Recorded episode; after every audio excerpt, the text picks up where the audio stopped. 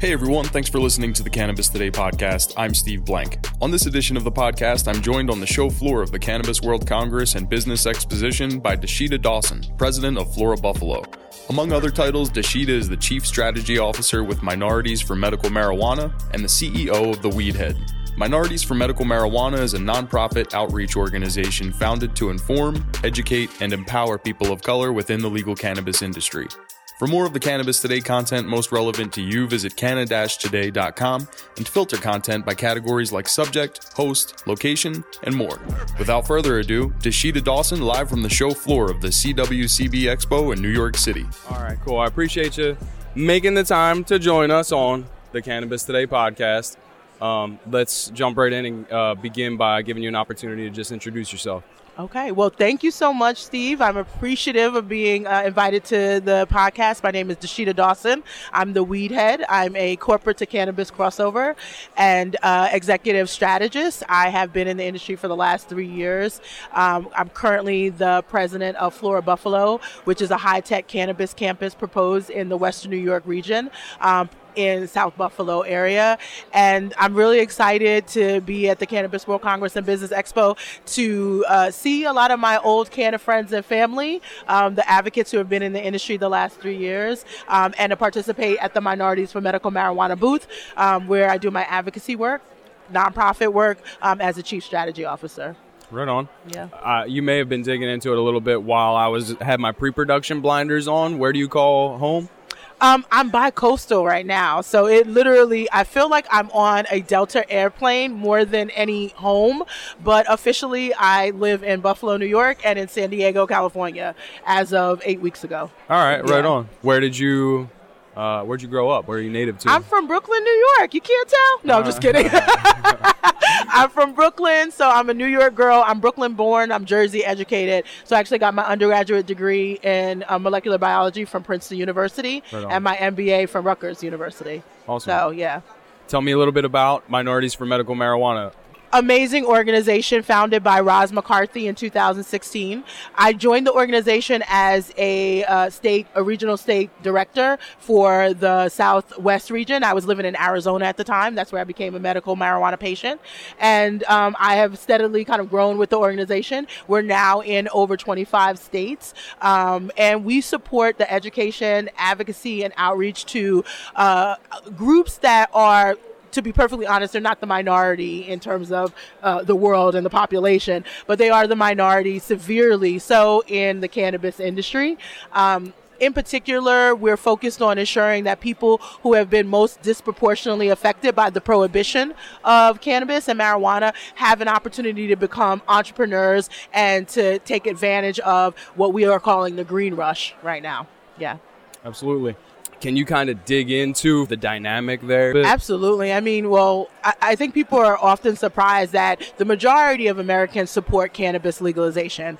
Um, I think a lot of people think it's because of the medical reasons, and I usually will start there because I'm a molecular biologist. I believe in the science, and I think there's some health justice. We've been without uh, cannabinoids in our diet, with this being illegal for some time, and I think as a result, it has actually caused a prevalence and a lot of autoimmune and uh, diseases and other diseases that are really about imbalance. But the su- second issue, people incarcerated, New York being the state that has incarcerated the most people due to marijuana possession out of any other state Is in that the right? country. Absolutely.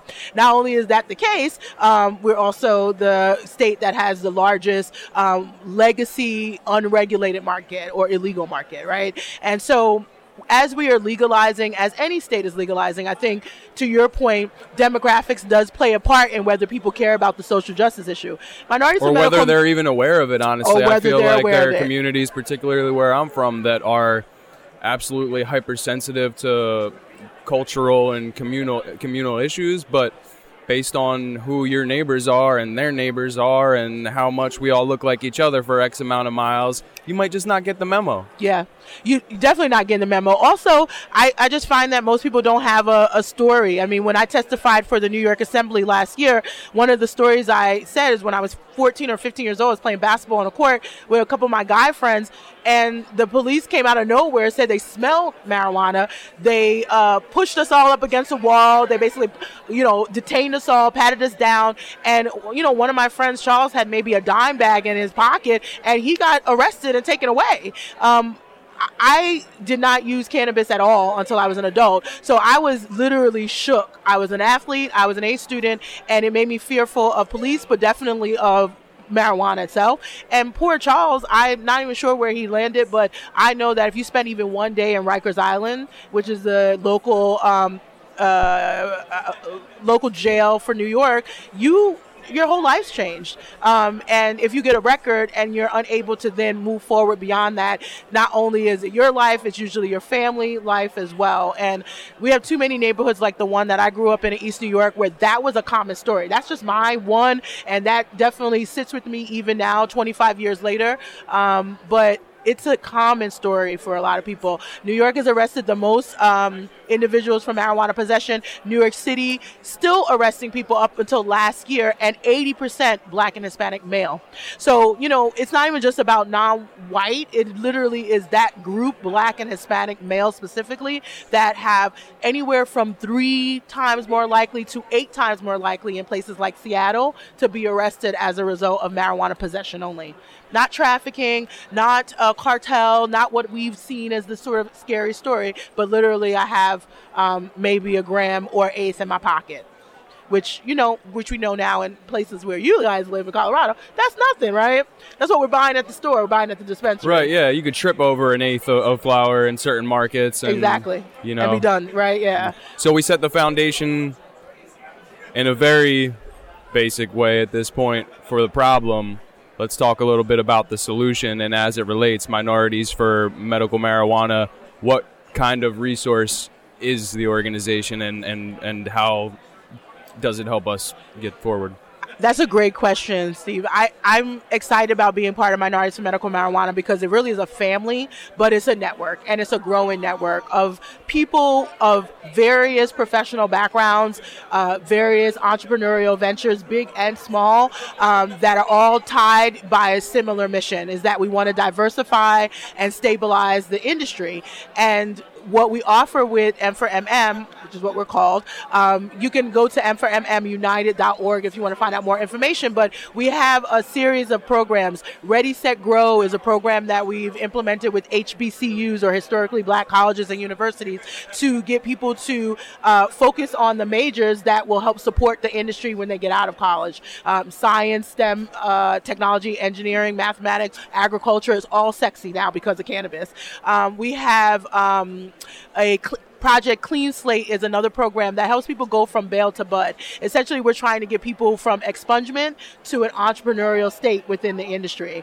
Um, and the last is diversity even in the workforce. So Brew Jobs is a, brainchild of uh, Roz uh, McCarthy, the CEO, and part of a partnership with M4MM, where we help support large companies like Elixinol or uh, Canopy Growth, for example. We help these type of companies put together diversity plans so that they're actually seeing diversity in the workforce. Because right now, I would say people of color, by and large, are keeping themselves out of the industry because there's a stigma attached. And if your experience has been negative all your life, it makes sense. So we're a conduit, we're a network of people who look like that that particular uh, subsegment and demographic, and we're focused on these groups specifically because no one else is. Whether it's uh, Black and Hispanics, women, vets, uh, disabled, these are the groups that actually need it from medicine primarily, and they're actually not uh, having a voice at the table. Last and you know really important, um, we work with legislators, so we go into each of these states that we're in, and we're on the ground teaching about cannabis as medicine. We're putting together conferences and small symposiums. We just also did a boot camp in Missouri that recently released their um, medical marijuana uh, rules and regulation to get people prepared to even apply. So for for us, education is probably the biggest foundation and connectivity with a network that's growing super fast. Right on. Where can we learn uh, more or get in touch or, or uh, social media handles, websites, all that? I know you got the website. So, um, Minorities for Medical Marijuana, we go by M4, the number 4, MM, and you can find us at m4mmunited.org or M4 United as far as our handle on Instagram. And again, I'm Dasheeda Dawson. I'm the Weedhead. So you can find me at theweedhead.com and um, I'm the cannabis CEO on Instagram and Twitter because I'm a little bit like Beyonce. I like to have an alter ego. Um, That girl, that girl. I'm just kidding. Tell me this before I, I even think to cut you loose. Coming up, a student athlete. Where, when, how was the transition to? Oh, okay, cannabis. You know what? Um, that's a great question, and I think it's part of my story. I wrote a book about it. I wrote a workbook, um, How to Succeed in the Cannabis Industry. And I talk about the uh, unexpected death of my mother. I was a senior executive, very fast rising through the corporate uh, ladder. I had been using cannabis in the closet for about three years prior to her death. When she had cancer, I saw that it helped with my ailments as an athlete. I had arthritis in multiple joints, autoimmune issues, but I never wanted to come out the closet. Her passing really jolted me back into a little bit, or not back in it. I came out of the matrix, right? I sort of like realized I'm up to bat. I'm not even 40 and my mom's gone and I don't really have even 1% of the money that I've made for these large companies. So I moved to Arizona to grieve and to also really figure out what I wanted to do next. And I became a medical marijuana patient there. My first experience in a dispensary was not the best because I felt like it was a disservice to what the plant can actually do. And knowing that I had a science background and being a consumer marketing expert with companies like Target and Victoria's Secret, it just made sense and it clicked. So I formed my agency, MJM Strategy. The rest is kind of history. I've had a number of clients and worked through the uh, various markets throughout the country. But first and foremost, I'm a patient. I'm a cannabis user daily and I'm highly functional. I'm probably the most functional and productive individual that most people know. I'm what I, I feel is the new face of cannabis. And so when I came out as the weed head, it was sort of an opportunity to say, yes, I'm the head of an organization, I'm the head of the industry, but I'm also a new way to look at the weed head. So when you Google it, you'll see the Urban Dictionary slang, which says lazy and not someone who's willing to work, and then you'll right under in the second spot, you'll find my my my website where I talk about all the business and all the work that we've done the last three years. So it's been a journey, but um, one that was born out of a tragedy for us as sisters. But it has helped me find myself, and this is the first industry where I get to use my science background, my business skill set, all in one, um, and be passionate about what I'm doing. That's an incredible story. I appreciate you sharing. Yeah. Um, I would be remiss to not ask. The show is early. I want to let you enjoy it and, and, and move right along, but I do want to ask, having come from that place and then had such convictions and sort of that switch flipped, um, what was that transition like, you know, amongst coworkers, colleagues, at the church and the community? You know, what was it like? You're, you're coming out of the closet, so to speak. It was, I mean, I I'm gonna give you real talk because that's just who I am. But it was not easy. I think I thank God for my sisters. Um, obviously, we all went through the tragedy together, and my older sister, who is sitting next to me, her name is Imani Dawson, and she's um, been uh, working as a partner for, with me really all my life. But that type of decision was something where she was like, "Girl, are you sure?" But she was already on the ground in New York, seeing that cannabis was something viable, and so that let me feel like at least I was supported. But to my Princeton alum and uh, friends and my sorority sisters, because I'm an AKA, uh, friends that went to medical school, they were like, Girl, did you go to Princeton to sell weed? And that was a question I kept getting over and over and over again. And what I realized is that um, I needed to come out the closet in a big way. So, you know, I'm usually behind the scenes running marketing campaigns and strategies, utilizing influencers. And this time I decided that I myself needed to be an influencer because I thought if people really do believe all of these old kind of stereotypical lies about the plant, they will never understand really how it can benefit them.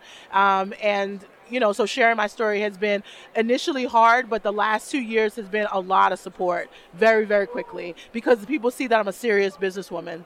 And let's be honest, three years ago, the industry did not look like this. Our governor was calling it a gateway drug, right? Now, We're That was just three years ago, huh? that was actually last year that he was saying that real talk. But three years ago we were not talking about cannabis being legal in new york. And now it's like a race to legalization between new york and new jersey. Pennsylvania is pr- planned to be one of the largest medical marijuana states in the country. Just in this short time period so people realize i'm not crazy in fact uh, what they're saying is i'm obviously a good business mind because i had the foresight to see that this was an opportunity so it's it's transition but it took some time Yeah, absolutely. yeah Uh, what are you uh, uh, excited about with regard to CWCB Expo? What was it you were most looking forward to coming here this weekend? I think the seminars, I love trying to see what new information is going to be out uh, and who who will be speaking. I also love that a lot of the people speaking are like I said, Canna friends or Canna family. Um, I am also a chief marketing officer for a large company, so I'm looking at all the exhibits as well and trying to see what folks are showing, new new new brands um, that haven't been here before. Because this is like my fourth time coming to CWCBE. Um, been speaking at the conference since 2017, and so it's just exciting to see how fast it's grown um, and how massive it's become. So I'm just excited to see old friends. Uh, see- and meet new ones to be perfectly honest Well said. Perfect closing. Let's go educate and get educated. I appreciate you joining. thank you so much for having me Thank you. all right